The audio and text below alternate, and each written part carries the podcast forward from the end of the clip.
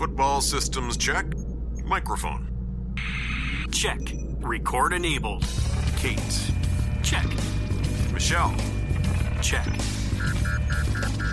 All systems go. I repeat, all systems go. We got a problem. We got a. Problem. Copy. We have ball blast. I repeat, we have ball blast.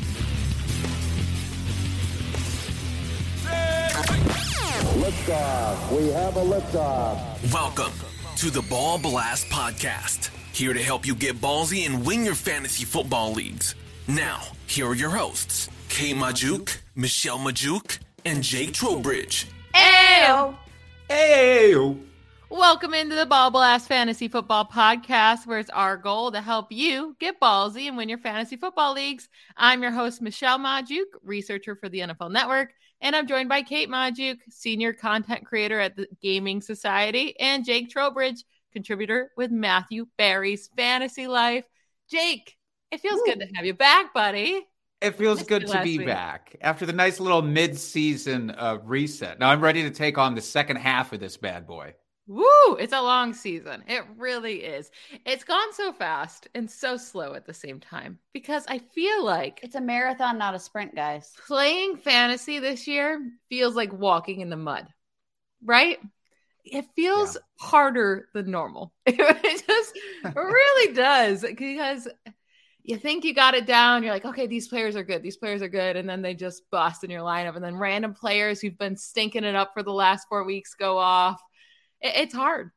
I'm actually going to take your metaphor and I'm going to like just morph it a little bit, Michelle. I think like walking through mud is a little bit too obvious. Like, you know, that you're going to be walking through something when you're walking through mud. I'm going to say this season is like walking through sand because you think it's going to be really easy. But like, we were on the beaches of Hawaii, and I'm not complaining. Humble brag. and walking Yeah. through the sand in Hawaii, like, was the hardest thing I think I've ever done. My calves, after walking down like a quarter of a Can mile, I on the stop beach- you right there on behalf of our listeners and just say, for you complaining about walking on the beaches of Hawaii, my diamond shoes are too tight and my purse is too small for all these hundreds. The thing is, I know ex- the exact moment she's talking about. It was like a half, or it was like a quarter mile walk back to the parking lot. It was the hardest walk I have ever done in my life. But it was because it was like it was windy and it was about to rain, and we're walking in this like 900 degree sand. It was brutal. but it was like very hot sand, but it was also like the deepest sand. So like I tried walking with my shoes and so much sand got into my shoes where I was sinking to the bottom of the beach somehow. I take my shoes off and my feet burn to death. And that's what this season feels like. But Yeah. it's also like it's like being on a beach in Hawaii. It's fantastic. still and I love it. It's still fantasy football. There's the after all. metaphor. I completed it. You're There There you you welcome. go, go. nailed it. We had a very fun day in the NFL world yesterday. the most Tuesday. active trade deadline in NFL history. It was a lot of fun. It really was. I mean, some of the names we wanted to hear, like Elijah Moore and Brandin Cooks and Kareem Hunt, unfortunately, they're still with their teams. And, you know, they probably are not going to give us great fantasy output this year. But we got some movement. First up, we had Chase Claypool. The Bears paid up for that man. they gave up uh, what's likely to be an early second round pick. What was your thoughts on that, Jake? Do you, and do you think this helps his fantasy value at all? I- I think it's a kind of a win all around for everybody from a fantasy perspective because it does maybe cut a little bit of, let's say, dead weight off of the depth chart in Pittsburgh, which I do like. And I think he's going to be more valuable himself with the Bears than he would have if he remained with the Steelers. I also think having somebody like Claypool maybe helps boost Darnell Mooney's value a little bit because he seems to be that guy who needs a legitimate you know, threat opposing him on the other side of the field. And like that should be good for him. It's obviously a win for Justin Fields, who needed desperately some extra pass catchers. So I kind of like it overall. Now, I at first was thinking, okay, this is a win for Claypool because he's going from a team you know, he's either the wide receiver two or three in targets, and then you have Freiermuth, who's even above them typically, and they pass the running backs and all that. But then you look at the Bears, and they're attempting 20 pass attempts a game, the fewest in the NFL, while the Steelers are attempting 37. So almost double what they are attempting. And their completion percentage to Steelers is like 7% higher than the Bears. Now, when the Bears complete a pass, it's not for three yards like it is in the Steelers offense. it's better than that. And Justin Fields is willing to throw down the field. And he likes doing that. And I think Chase Claypool is fast uh, and is a good deep threat that they can connect that way. I might sell Chase Claypool though if anyone's buying. Just if like people are buying for the hype he's changing teams, I, I think I'm good to sell him. The Bears are buying. Yeah. So for way over. I like I mean, I think this was a good move for the Steelers. Like I don't think they had huge for George Pickens though. Huge for George Pickens. Uh who's coming off of a down week. So honestly, like if we are uh buying and selling right now, I will trade away Chase Claypool in a minute and yeah. give me George Pickens. Like I would trade those one for one. Well, yeah, but right no now. one's doing that. So I honest, we don't live in I abs- stream world. I absolutely think coming off Kenny or coming off of George Pickens down week, there could be everyone's excited for him though because Chase Claypool got moved. Eh, I see. I think there are enough people concerned about this offense and the fact that we do not have turnover at offensive. That's just me. Okay. Well. Anyways, moving on. Chase Edmonds to the Broncos, and then Yeehaw! Jeff Wilson to the Dolphins. Woo-hoo! So it was like one second, it was like Raheem Mostert. I mean, it was already the Raheem Mostert show, anyways. But you're like, okay, really, it changed nothing. But you were just like, okay, cool, Raheem Mostert's safe. And then they trade for Jeff Wilson, who I think Jeff Wilson's a better running back than Chase Edmonds, at least in that system.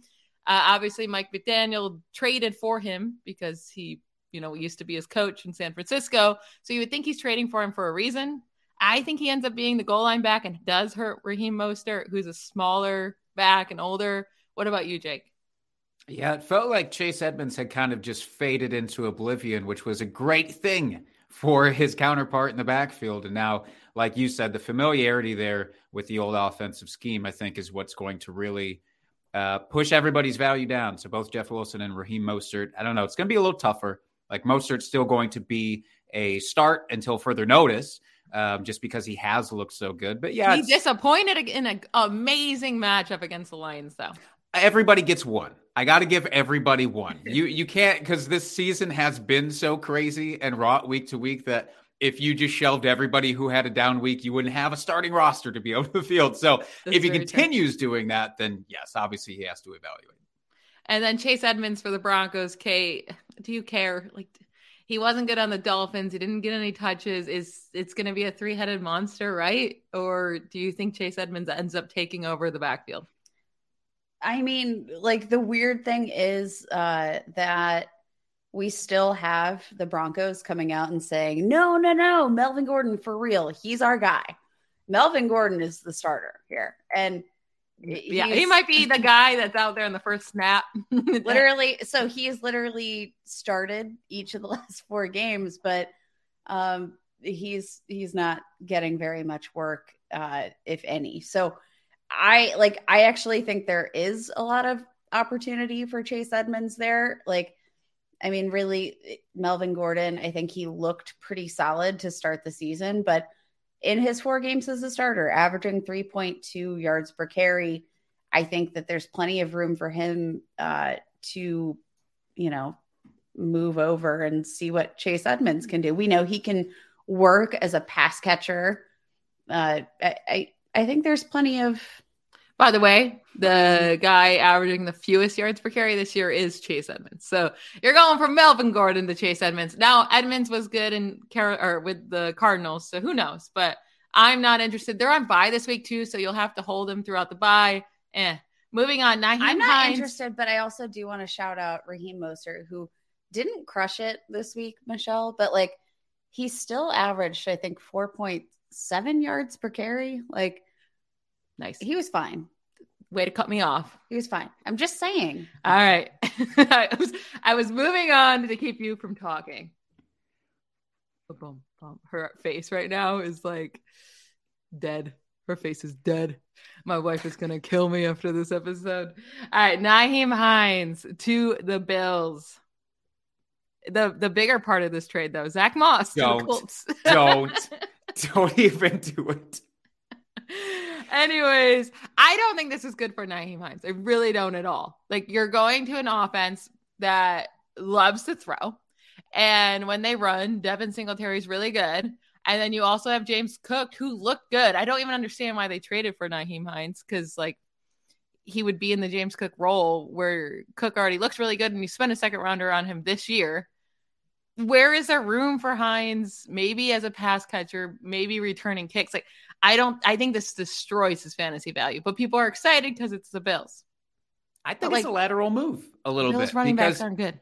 I know that the the Bills running backs have not been great, obviously. It's very interesting that the Bills have continuously tried to get somebody like Nyheim Hines this season, though. Like, I mean, the Christian McCaffrey hype might have been over warranted. I don't know how strongly they were actually going after him, but they've been hammering after dudes that fit his mold. So maybe they are trying to unlock that aspect of the backfield with the pass catching I don't know, short range dump off type stuff, and they just don't have that guy that they feel comfortable with. That's what I'm hopeful for, along with just being on a better offense. I think I'll take that. I know that it's a little bit of a hit to volume, but hopefully the efficiency and touchdown work is better. Yeah, and Josh Allen has been passing more to the running back this year uh, as opposed to other years. Like he has like top uh, above um, average this year to passing to running backs. It's just when you're splitting, it's a three headed monster now. Like before the last couple games, at least, like Zach Moss wasn't either a healthy scratch or he didn't get any snaps. So it was like, okay, now I can see the path, the Singletary like being actually valuable in fantasy and James Cook getting more work. And now you add in Hines, and I think it just ruins the whole backfield again. On the other, I, I do think we need to discuss it. It's not about Zach Moss, but it's about the Colts backfield because Jonathan Taylor's dealing with an ankle injury. He missed practice on Wednesday. So there is a chance a running back in this backfield could get snaps this week. It's most likely Deon Jackson, right? With Moss coming in right away, I doubt they feed him. So are you picking up Deon Jackson, or do you think Moss is involved, or do you think Phillip Lindsay's involved? Any of the above? Pass. I'm, I'm passing. I, I don't want. Jackson was really good though. The in the one start you got to make yeah. without Jonathan. It's just a terrible matchup this week for the one opportunity, so I'm a little leery.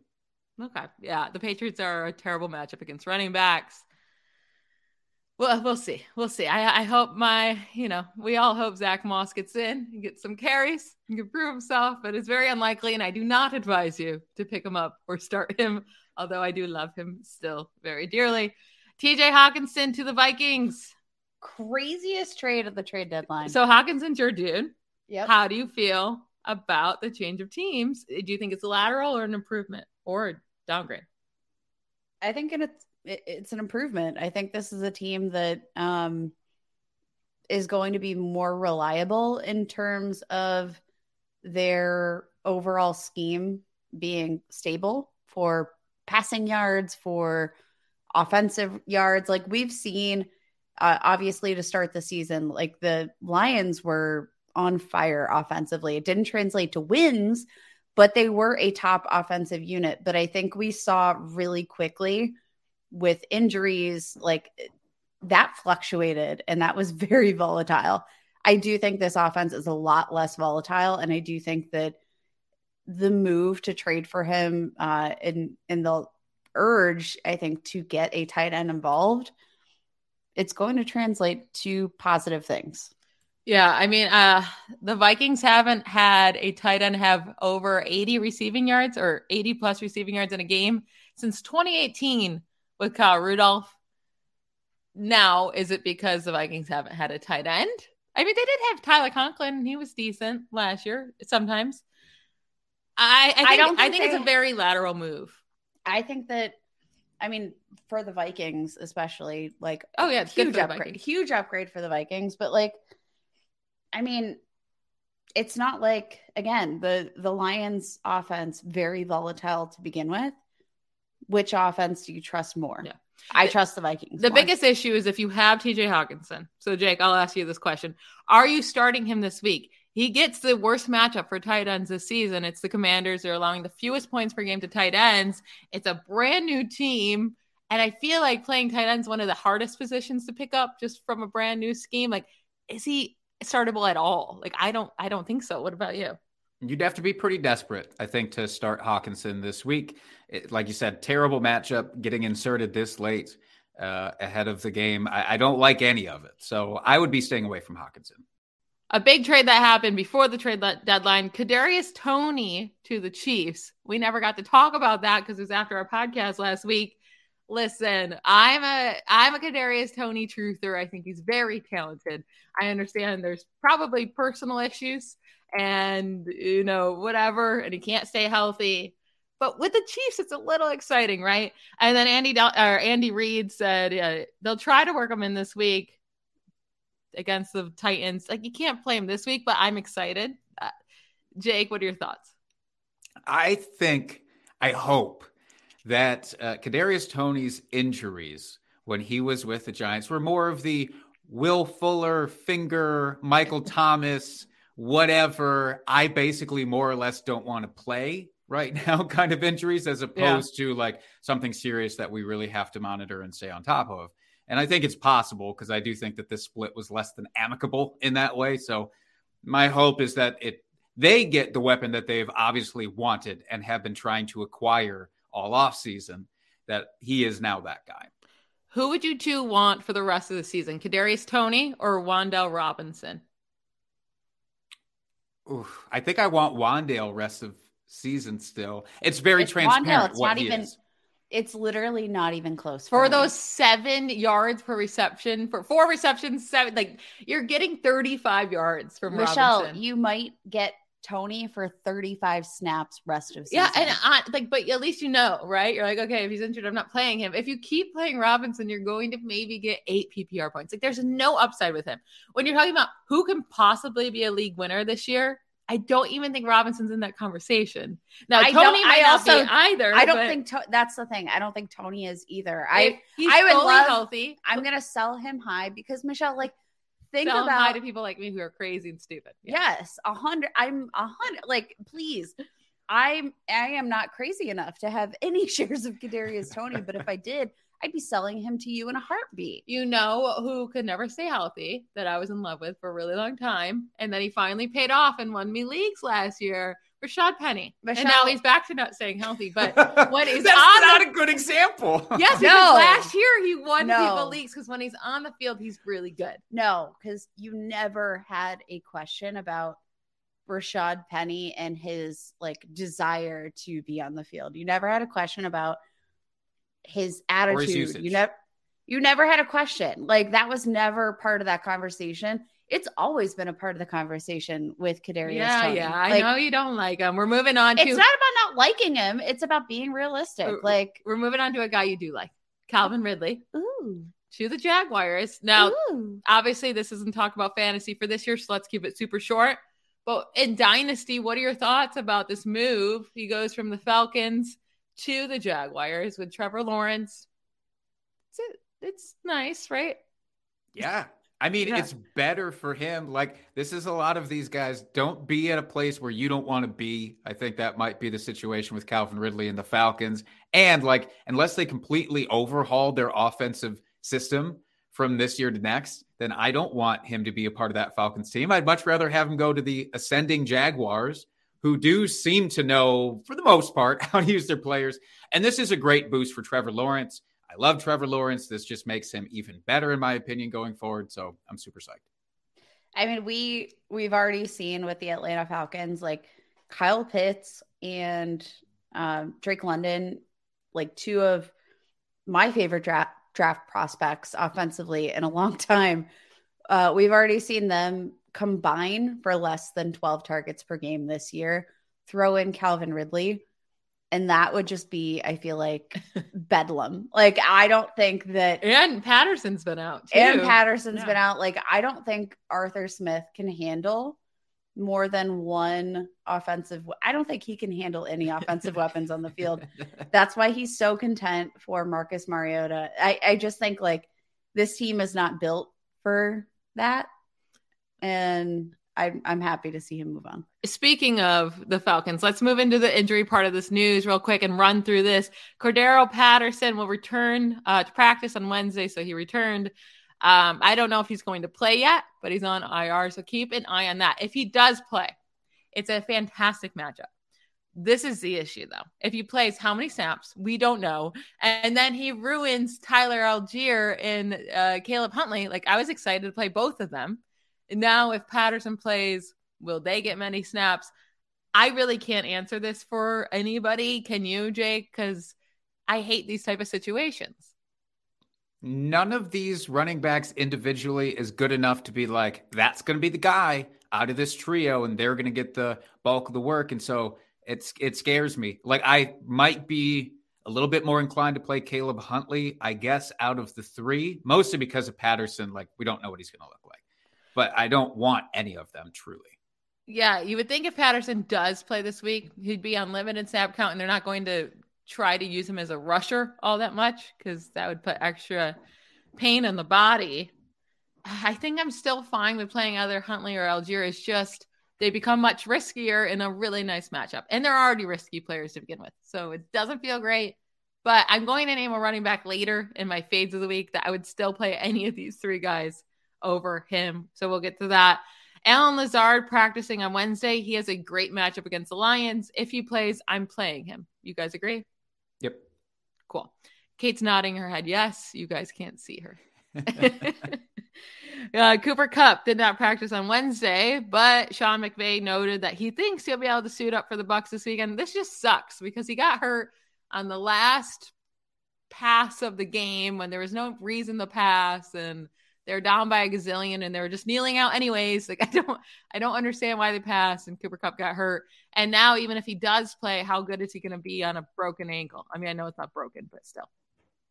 It's dumb. You're dumb, no. Sean McVay. Why are you Michelle, doing this? You just metaphorically broke Cooper Kupp's ankle, and I want you to knock on wood for that.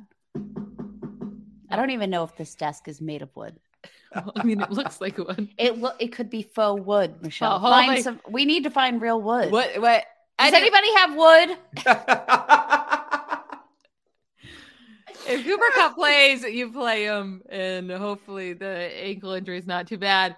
And then, but like this is what happens. D'Andre Swift, right? He plays last week. Now, luckily, he got the touchdown, so it didn't end up being a total disappointment but he's not practicing on Wednesday. And Coach Dan Campbell said he's not fully back to health yet. That's why he's not getting as many touches. They're going to keep limiting him. Like, oh, what do you do with D'Andre Swift? Because he's one of those guys. When he gets the touches, he's great. But we never know when those are coming now because we don't know when he's going to be fully healthy. Yeah, he's going to play the first quarter, hopefully, maybe possibly, and the majority of the touches during that first quarter. And then after that, it's like, who knows? Who literally knows? I don't. Uh, so I, you have to, but you also have to mitigate that risk in your lineup somewhere else. Yeah, it's not pretty. All right, it is time to hop in to our scrumptious starts of the week.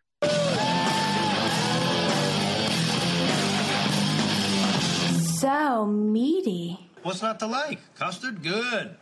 Jam, good. Meat, good. It is delicious. It's good for me. It's a perfect way to start the day. Jake, who's your first scrumptious start of the week?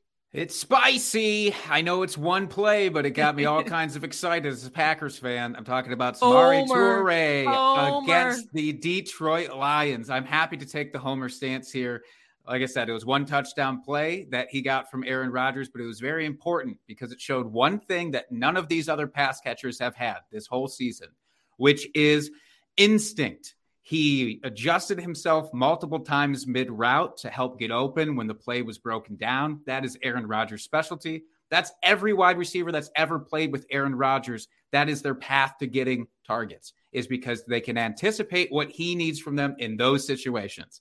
It's entirely trust based with him. Now, going forward, uh, Watson, Christian Watson, out with a concussion because, of course, Cobb still on IR. This week against Detroit, they do blitz a lot, but they rank 31st in sacks and 23rd in pressure percentage. So Aaron Rodgers should hypothetically have more time to let those plays develop and improvise and find the guy who's getting open for him. I believe that's Toure. I believe Rodgers' comments calling out the other wide receivers from a couple of weeks ago are now starting to bear this fruit. for the rookie seventh round pick to actually come and make some waves. I understand if you're nervous to put him into your Yes, lineup. I- I'm going to put him into my flex over a lot of guys that people are going to like a lot more. Putting him in over Marvin Jones, putting him in over Mecole Hardman, putting him in over Isaiah McKenzie. If you don't want to do that and you don't want to ride this train with me, that's fine, but pick him up off of waivers. So that next ab- week, when he does produce, you'll have him available and won't have to fight your league mates for him. What about a guy like Parris Campbell? Uh, that's probably getting close to the cutoff there. I don't know that I'd feel super comfortable with that one. Uh, I think, What about I think I Devin would. I think I would. Duvernay's been getting too many targets with Rashod Bateman out, so Yeah, I would not do that. Duvernay there. right. All right. All right. I like it. It's really bold. It's really bold, but we get ballsy here. So I'm going to take it. I'm actually going with a pretty bold one too. And I would take my guy over your guy. i I want to hear your thoughts afterwards. But DeAndre Carter, he's the slot wide receiver for the Chargers. Keenan Allen somehow re injured his hamstring during the bye. How? That's Yeah. literally supposed to be when you get healthy. He said it got worse during the bye while he was training. And he said he's not going to play until he knows he will not be on a snap count. Snap count. So if he does play this week, I guess that's good, right? That means he thinks he's fully healthy and he's good to go. But it's looking like it's really questionable if he's going to play. Then there's no Mike Williams because he hurt himself. He'll be out for at least the next four weeks. So somebody has to produce in this offense. And I think it's going to be DeAndre Carter this week against the Falcons and also Gerald Everett, the tight end. So I'm putting two in one here. Carter played 95% of offensive snaps last week, had seven targets in that game. Now it turned into just three receptions for 37 yards because he's DeAndre Carter. But I think with the same workload in this matchup, he's going to find much more success. Per next gen stats, the Falcons are allowing the most receptions and most receiving yards in the NFL to wide receivers out of the slot this year, while Carter is running the most routes in the slot for the Chargers this season. And I just think that's a really good, nice matchup there. I was going to say Keenan Allen before he re injured himself. Now, obviously, I'd feel much better about that because Keenan Allen is fantastic. And when he gets snaps out of the slot, he would kill it.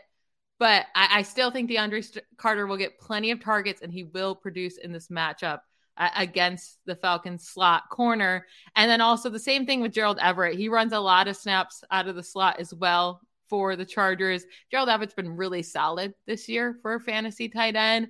And I think with the, the top two guys out, he's going to get even more targets. Like I think he's a must start unless you have Travis Kelce. I, I'm starting him. Obviously, if Mark Andrews looks like he's good to go, then you still go with him. Uh, he's really close to Ertz and Goedert for me. So decide between that. It's pretty much 50 50. But besides those four guys, it is Everett for me for sure. And then when you're talking about DeAndre Carter, I'm starting him over guys like Romeo Doubs, over Brandin Cooks, over Curtis Samuel, over Parris Campbell. I think he will have a really solid week. Yeah, I mean, I'm into it. Are you are you gonna fly in the face of Austin Ekeler though, who said if he had to pick up somebody in fantasy, he'd pick up Josh Palmer? Are you gonna tell Austin Ekeler he's wrong? If you're going to pick up someone for the long haul for the next four games, I want it to be Josh Palmer. And I think Josh Palmer will be just fine. I think he'll get his targets. I think he's very doable. He's probably much safer than Carter, but I think Carter has a much higher ceiling where he can like break one off or have a long touchdown out of the slot this week. He's he's risky, but I like him more than Toure. What about you? Is that how you say his name? It sure is. Uh, I look, my homerism's going to get in the way, so I'm going to defer to Kate. Kate, who would you rather have out of these? Choose wisely. Um, I would take Carter. Sorry, I like I or Why are you looking at me? Sorry. I, I Choose don't know. I'm so sorry, everybody. I'm sorry. I uh, I don't have enough confidence, so I apologize to everybody I meet. I'm sorry. I'm sorry, but I like I, I just think that I, I I'm sorry. so you're picking Carter though, right? I am picking Carter, right, and so- I'll take Everett. Like I, I want the guys that like are going to be playing with a quarterback that even in the absence of his top weapons, I still trust more than Aaron Rodgers right now. I think the pass volume is going to be higher. Um, again, even despite their top weapons, like I think this is a pass for pass first offense, and especially in week eight, I think we saw that the Packers work best when they are not. And that's my tiebreaker. I like Sorry. it. All right, so Jake, you go with a super wild card, and then I go with a super wild card. Guys, and leave Kate, me alone. Kate goes with a top 10 running back this year. Who is your start of the week, Kate? Michelle, nobody respects this man, so I feel like I need to shout it out. He is a must start every week, and I'm sick of the slander. This like this man was the victim of trade rumors. Not not that they were going to trade him, but that this team was going to trade for a superstar running back running back to supplant him. How rude. Miles Sanders versus the Houston Texans. Bum, bum, bum. Miles Sanders is a good running back, folks. He is doing everything that we want him to. He ranks eighth among NFL rushing uh, running backs in rushing yards, five touchdowns, zero fumbles, and still nobody gives him respect. Like he is literally like if you compare his stat line with that of Dalvin Cook's, it is almost identical. Like down to yards per carry, down to rushing attempts of 10 or more yards, uh, rush at yards after contact. Like these guys are identical this year. And Miles Sanders is a must start. Houston is leading the league by far to uh, in yards allowed to the running back position, not just because Derrick Henry exploded in week eight. Like this is the perfect matchup. But again, I need to reiterate Miles Sanders is a must start every single week, period.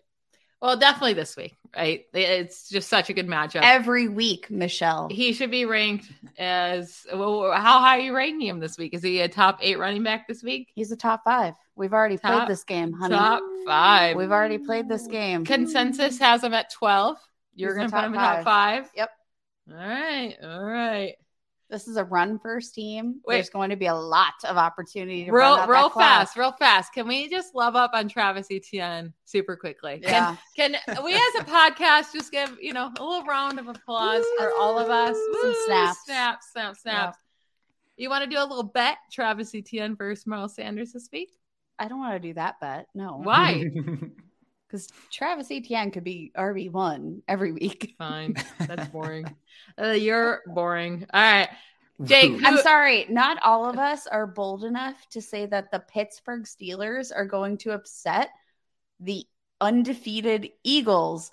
And some of us actually pay off our tequila bets. You didn't unlike give me some one. Other I thought you forgot and you didn't get it from me, so that's your own fault. I didn't know you needed service. I'm not I a I got it for you when you Oh owed up. My- this Jake, is- who's your second scrumptious start of the week? All right, I'm going to roll over to quarterback here, and I'm going to talk about Tyler Heinicke. Uh, Taylor Heinicke. I should probably learn how to say the guy's name that I'm hyping up here this week. But he gets to play the Minnesota Vikings. That's what I really like. This is the battle of two bad defenses, uh, exceptionally, uh, especially when it comes to passing defenses. Um, I really wanted to list Kirk Cousins here, but I knew that that was too obvious. He should just be in your lineups de facto from this point.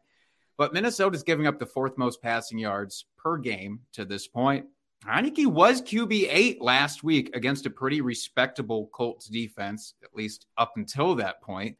He's going to have to do more this week to keep up because Minnesota does have the ninth highest scoring offense per game. And they did add TJ Hockenson, who, again, even though for himself, not super keen this week, it is great for Kirk Cousins to get one more legitimate weapon there. And, you know, uh, Heinicke, for his part, actually ranks sixth in on target percentage and eighth in completion percentage. And his connection with Terry McLaurin has been really great, really special. Glad to see McLaurin is actually able to produce with somebody like him in there. Uh, you know, his yards per uh, pass aren't exciting. It's not a thrill ride to watch him work, but he does have a rushing uh, floor as well, which is nice. So I'm starting him over guys like Derek Carr, Matt Stafford, Tom Brady, maybe even Justin Fields. That's kind of the line that I'm close to. Uh, he has a better matchup than Fields, but I could see you wanting that rushing floor there. Yeah, I like that. And uh, I actually might like Heinicke in this matchup more than Kirk Cousins. Washington has been a, a pretty solid defense as of late. Like they've really woken up and they've been pretty tough. So I, I might go with Heinicke, although it's more risky, obviously, than Cousins. Now that he has this new amazing weapon in Hockenson, he might be unstoppable. Okay, well, I'm going to skip me and go to you, and I'll do mine last because yours goes with Jake's start of the week. Who's yours?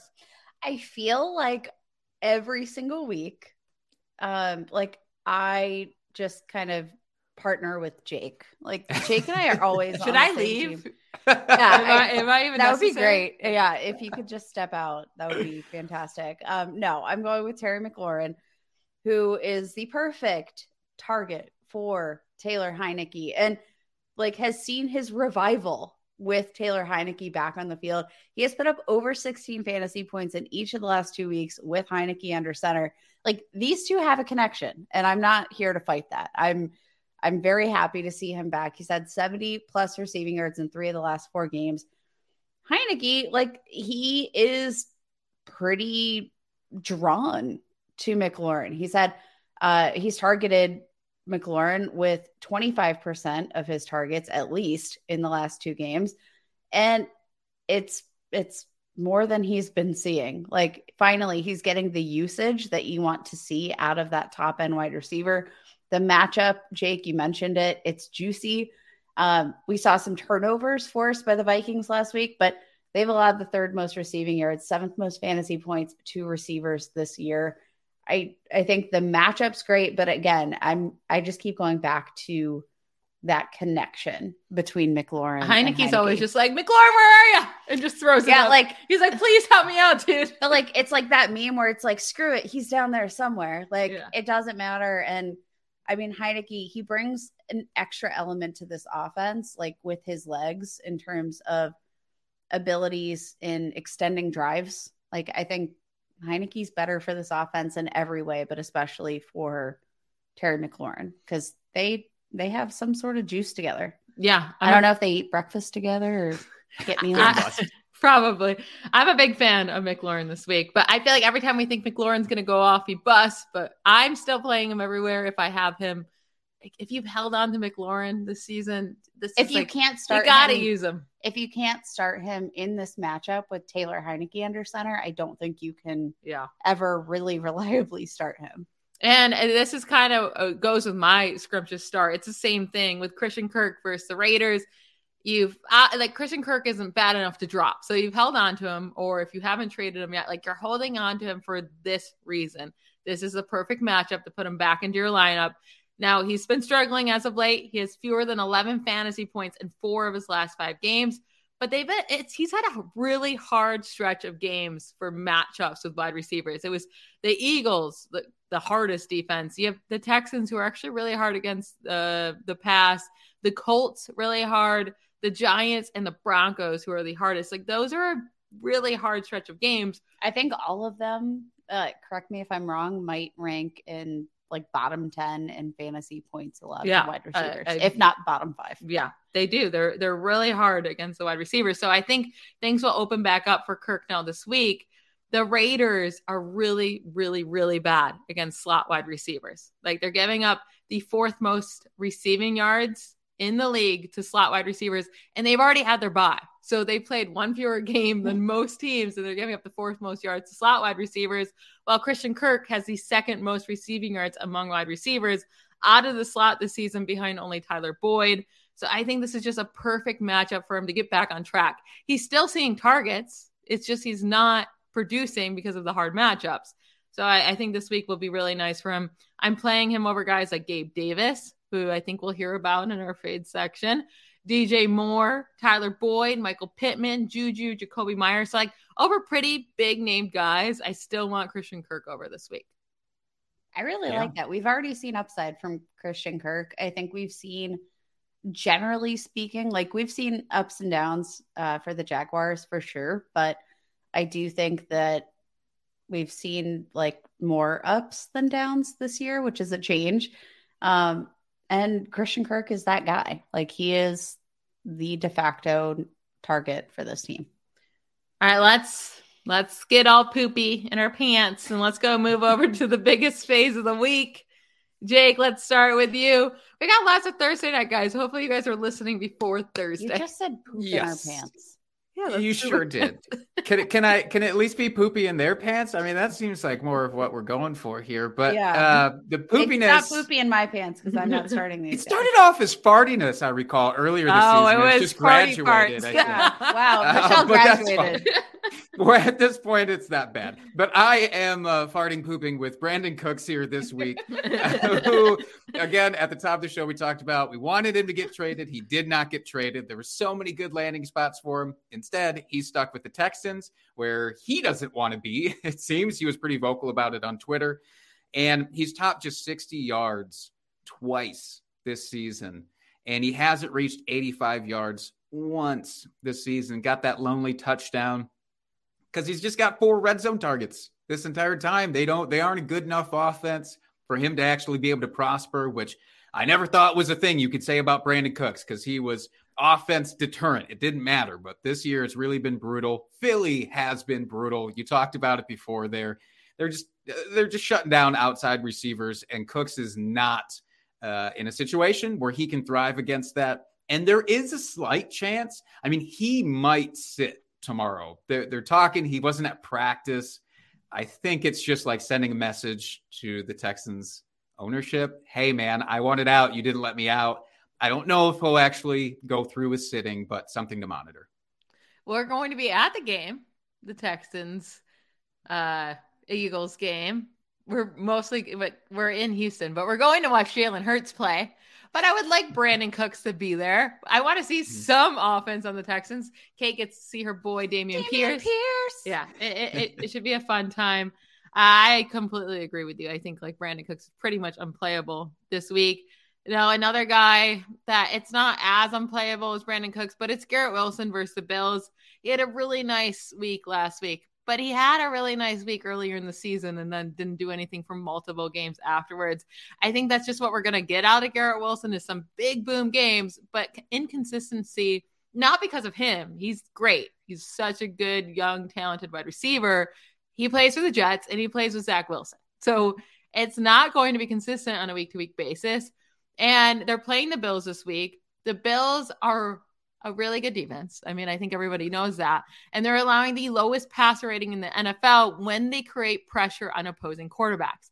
Now, Zach Wilson is incredibly bad when pressured. Like, you could just end it at incredibly bad. But especially when pressured, he's completing just 31% of his pass attempts under pressure this season. And he was doing the same type of stuff last year. So this is a trend now where when you pressure him, he just falls apart. So I do not expect this game to be pretty for the Jets. Now, you know, maybe their defense can keep them in it, and maybe they have to keep up with Josh Allen so they pass a lot, and maybe Garrett Wilson can get enough targets to pull together some yards. So he's not a must sit, but I'm really trying to sit him if I can. Guys, I'm playing over him are obviously Christian Kirk, who I named, DeVonta Smith, Juju, Terry McLaurin, and I'm even starting my scrumptious start of the week, DeAndre Carter over Wilson. It's very bold, but I'm I think I'm doing it this week. What are your thoughts on Garrett Wilson, guys? It's tough because, like you said, he he can boom, and so you love that. It's kind of the Mike Williams of your situation, but like with Mike Williams, you could kind of diagnose a lot of the time if he was going to do that or not. Like it seemed pretty clear. Like if he's on the injury report, you just don't even mess with Mike Williams. You don't get that clarity with Garrett and also that name Garrett. Can we talk about that? An NFL wide receiver named Garrett just doesn't really send chills down uh, defender spines. No, but I, I, do think it is tough to trust him this week. I agree with Jake. There, but like, Terry is just really scary. Oh wait, that's oh, actually oh, that his his, that's his nickname. Scary. Terry. But like, imagine Terry said. Imagine scary Garrett. Like, uh, no, like you know what is a scary name? DeAndre. I'd be like, damn, you're probably pretty good, you know? yes. I don't know. I mean, it's certainly better than Garrett, Garrett the ferret, or Garrett the parrot. I don't know. oh There's got to be some. If wow. we're going to rhyme with it, he doesn't have a lot of options. That's all. Jake, Jake was a bully in elementary school this for is, sure. Yeah. Like, never that clever. The rhyming names, like for sure. Um, but like, I mean, Garrett is no sauce. Let's just, yeah. let's be real. All right, Kate, who's your fade of the week? All right, I'm going to go with uh, my first sit is CEH versus the Titans, but I'm extending that to literally any running back in the Chiefs system. Do not get cute with Isiah Pacheco. Do not get cute with any of these guys. I'm not buying it. I know that they're coming off a bye, they're well rested, blah, blah, blah, blah, blah. But the Titans are such a good run defense. And I'm not here to mess with it, especially for a team that is not consistently devoted to the run. This team doesn't care to run all that much, and they don't care to run with any particular runner. Low key, one of the best run defenses in the NFL for real. They're averaging the fifth fewest points per game to opposing running backs. And that's with Saquon Barkley's explosive week one, where he had approximately 9,000 fantasy points. Like, if it weren't for that week, it wouldn't be a contest. Like, this would be considered probably the worst running back matchup for fantasy. Out of outside of that, I haven't allowed a single other running back more than 12.6 fantasy points in a single game. Three best performances were Dameon Pierce, Josh Jacobs, and Jonathan Taylor. All very good running backs, and all of them scored under 13 fantasy points. No freaking thank you. I will literally play anybody over these guys. I have a feeling I'm going to name someone in a couple, uh, you know, after Jake that you'd still play CEH over, but I, I, get it. He's a fade. He's a fade for sure. He's a full. Hopefully, fade. you picked up like D'Onta Foreman or something like that, and you can 100%, play him over Clay. But like, I'm I, I'm not in on like a Michael Carter, and I would easily play Michael Carter over CEH this week. Like I DeAndre Carter, all the Carters, I would play over CEH this week in my flex. I'm just not not sold. There's not going to be enough volume there to withstand this matchup. Cool. Yep. Jake, Touchdown who's your yeah, for sure. That's pretty much what he is, anyways. Jake, who's your second fade of the week? I'm going with the tight end this week in Tyler Higbee, who somehow is the tight end 13 in points per game, which both feels too high and too low at the same time. Uh, but he's transformed into something that is kind of unusable lately. He played a season low 69% of the snaps last week. Uh, he had a minor injury scare where he had to go to the medical tent, did come back in, but scarier is his route participation. Hit a season low 37%. He was blocking on 24% of those plays.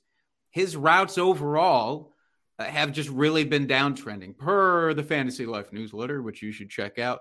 Uh, it really has been just a constant decrease. The Rams offense struggling overall. I can't trust Matt Stafford. I can't trust his tight end, even in what is an okay on paper matchup against the Bucs. I'm just not doing it. There's plenty of tight ends that I'm going to be interested in playing over him this week. I mean, you shouldn't even have to be debating between between between between betwixt uh, guys like Evan Engram and Tyler Higbee. To me, it's clear for Evan Engram, and uh, it's not even close, as the kids say.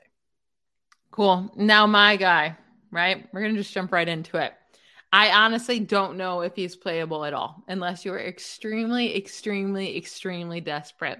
You are right, Michelle. I would play CEH over this guy. Yeah. It's, Who was my start of the week last week?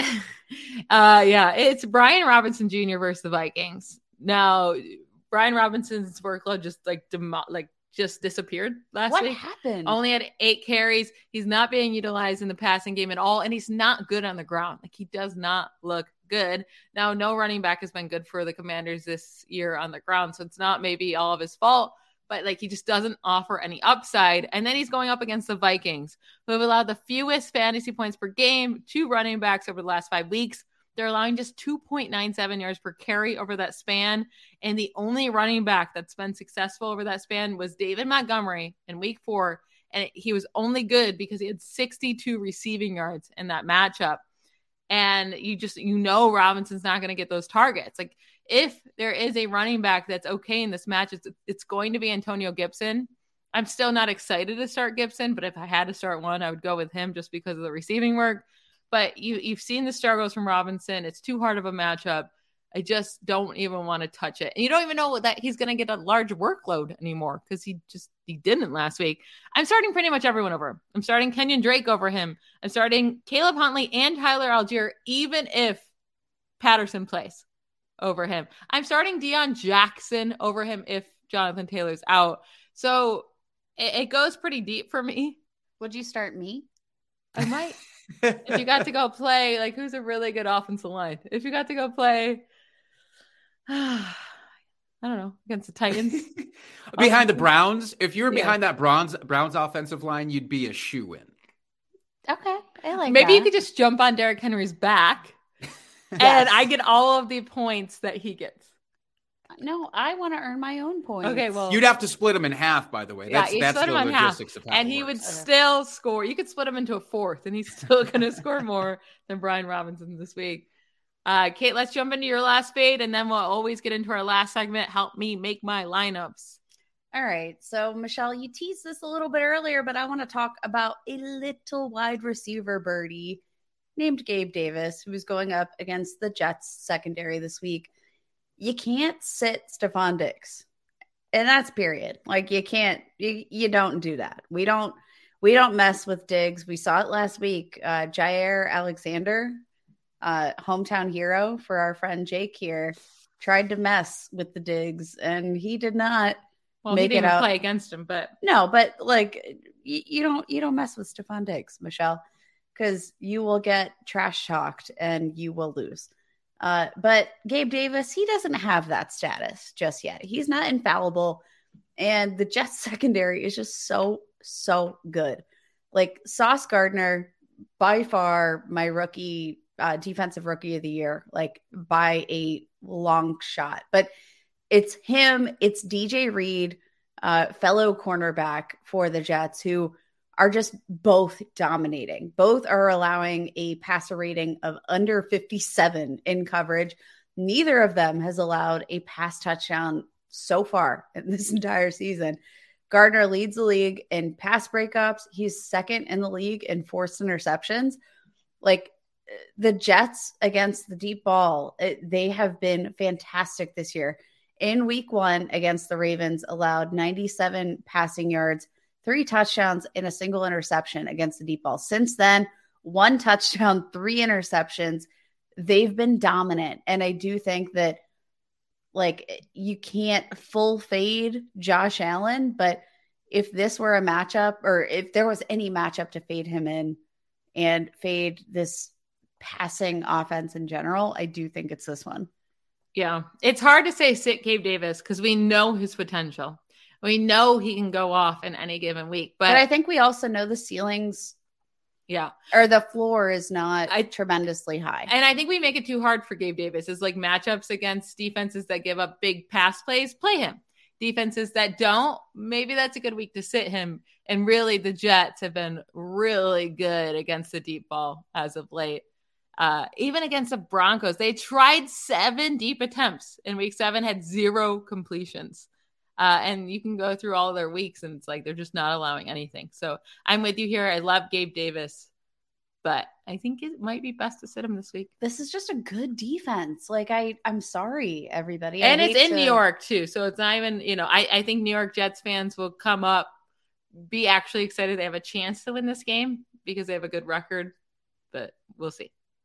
And I like I think like honestly, the thing holding this team back from a potential win this week is probably Zach Wilson. Like Yeah. if this team still had Breece Hall and Michael Carter and they could just literally forget that Zach Wilson has to be there and just use him as like a a ball handing off machine, they'd probably have a chance in this one with the secondary. Jake, are you sitting Gabe Davis this week? Uh, it's tough to say outright sitting because this is bye week hell. There's going to be a lot of tough wide receiver decisions that you have to make. Gabe Davis or your guy whose name I can't remember how to pronounce. Samori Toure, remember it. Remember the name. You'll Samori remember it Toure. next You definitely got to go Gabe Uh, Davis over Torrey. I would take the upside shot of Gabe Davis there. Yeah. I love DeAndre Carter, and I don't think I can get cute enough to sit Gabe Davis for Carter. I don't know. Maybe, maybe I would. It's, it's, I, I'm still deciding. It's only Wednesday when we're recording. I'm still deciding. but that, I mean, it, he had, this is a hard matchup. That's all we're saying. It's a hard matchup. You make up your mind if you think he can beat this hard matchup or not. All right, let's get into help me make my lineups. We'll go through five matchups real quick. We'll run through and tell you who we'd start if these were our two options.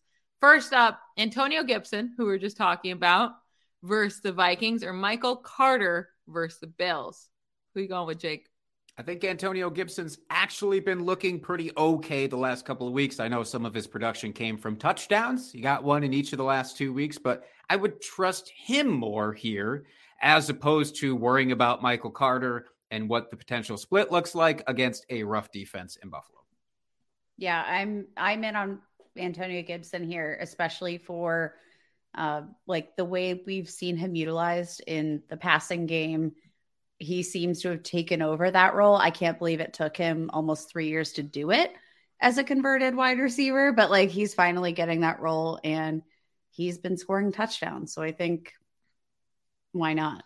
Yeah, the thing with the Bills defense is they'll let you run on them if they're scared, not scared, but if they're like, okay, we know this quarterback's good, we know he can we he can beat us in the passing game. So, we're going to let the run game go and we're going to make sure we, you know, cover the passing game.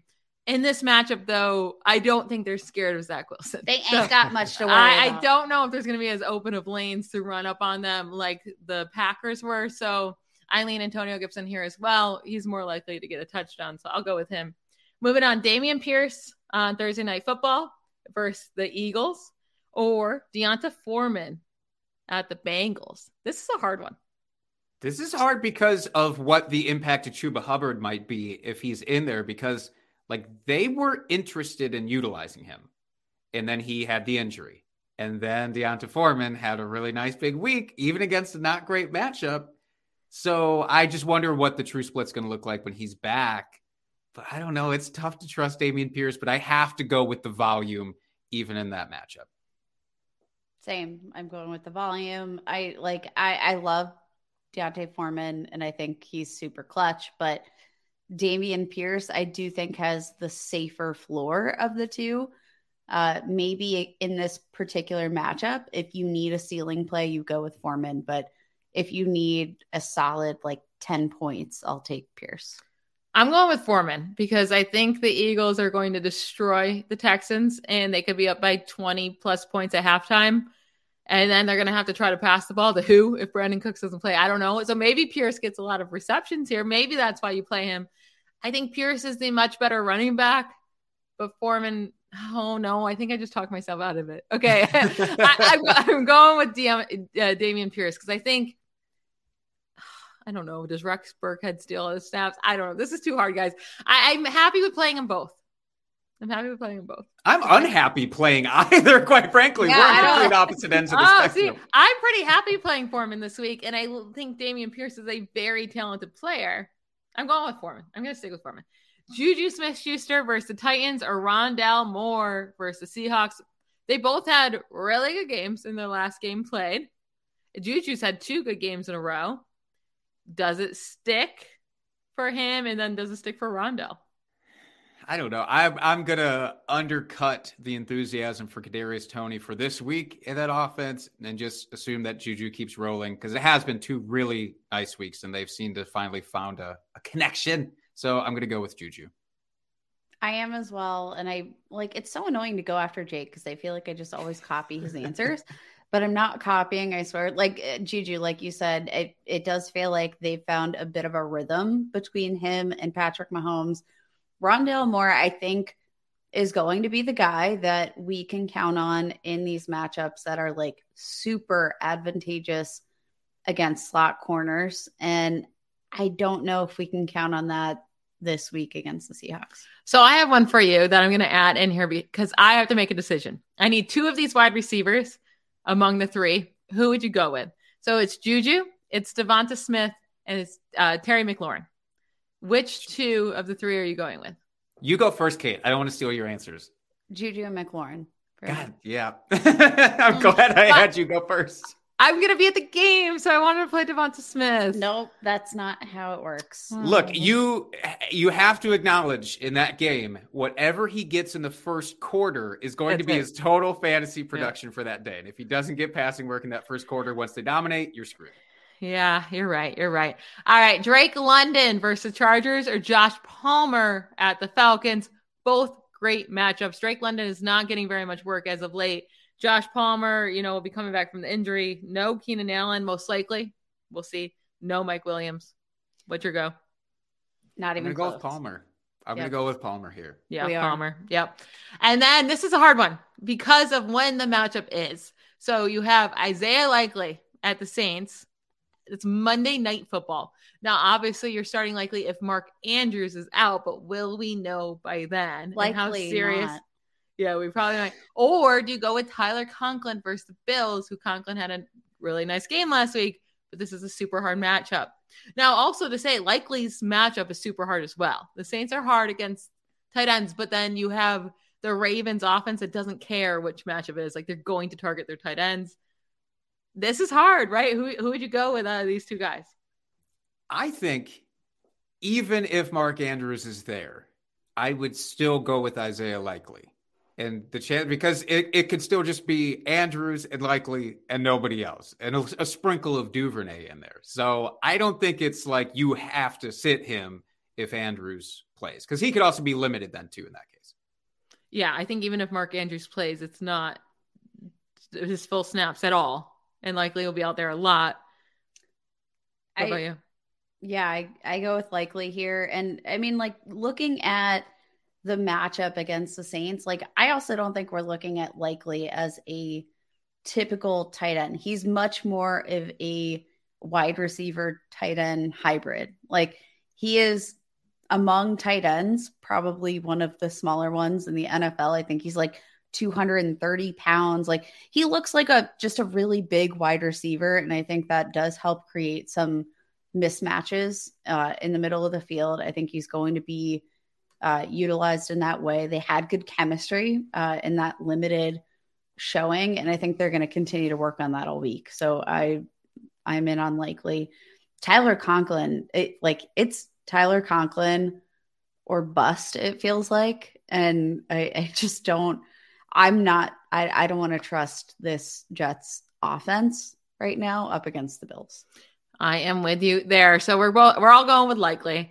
That is it for today's show. Hit us up on Twitter. Go smash that five star review, please. If you like this episode, leave a review. We uh we appreciate it so much. You can find me, Michelle, on Twitter at Ballblastem, Ballblast EM. And you can find me, Kate, at FF Ball Blast. You can find me at Jake Trowbridge with a W. Bye, y'all. Bye. Bye.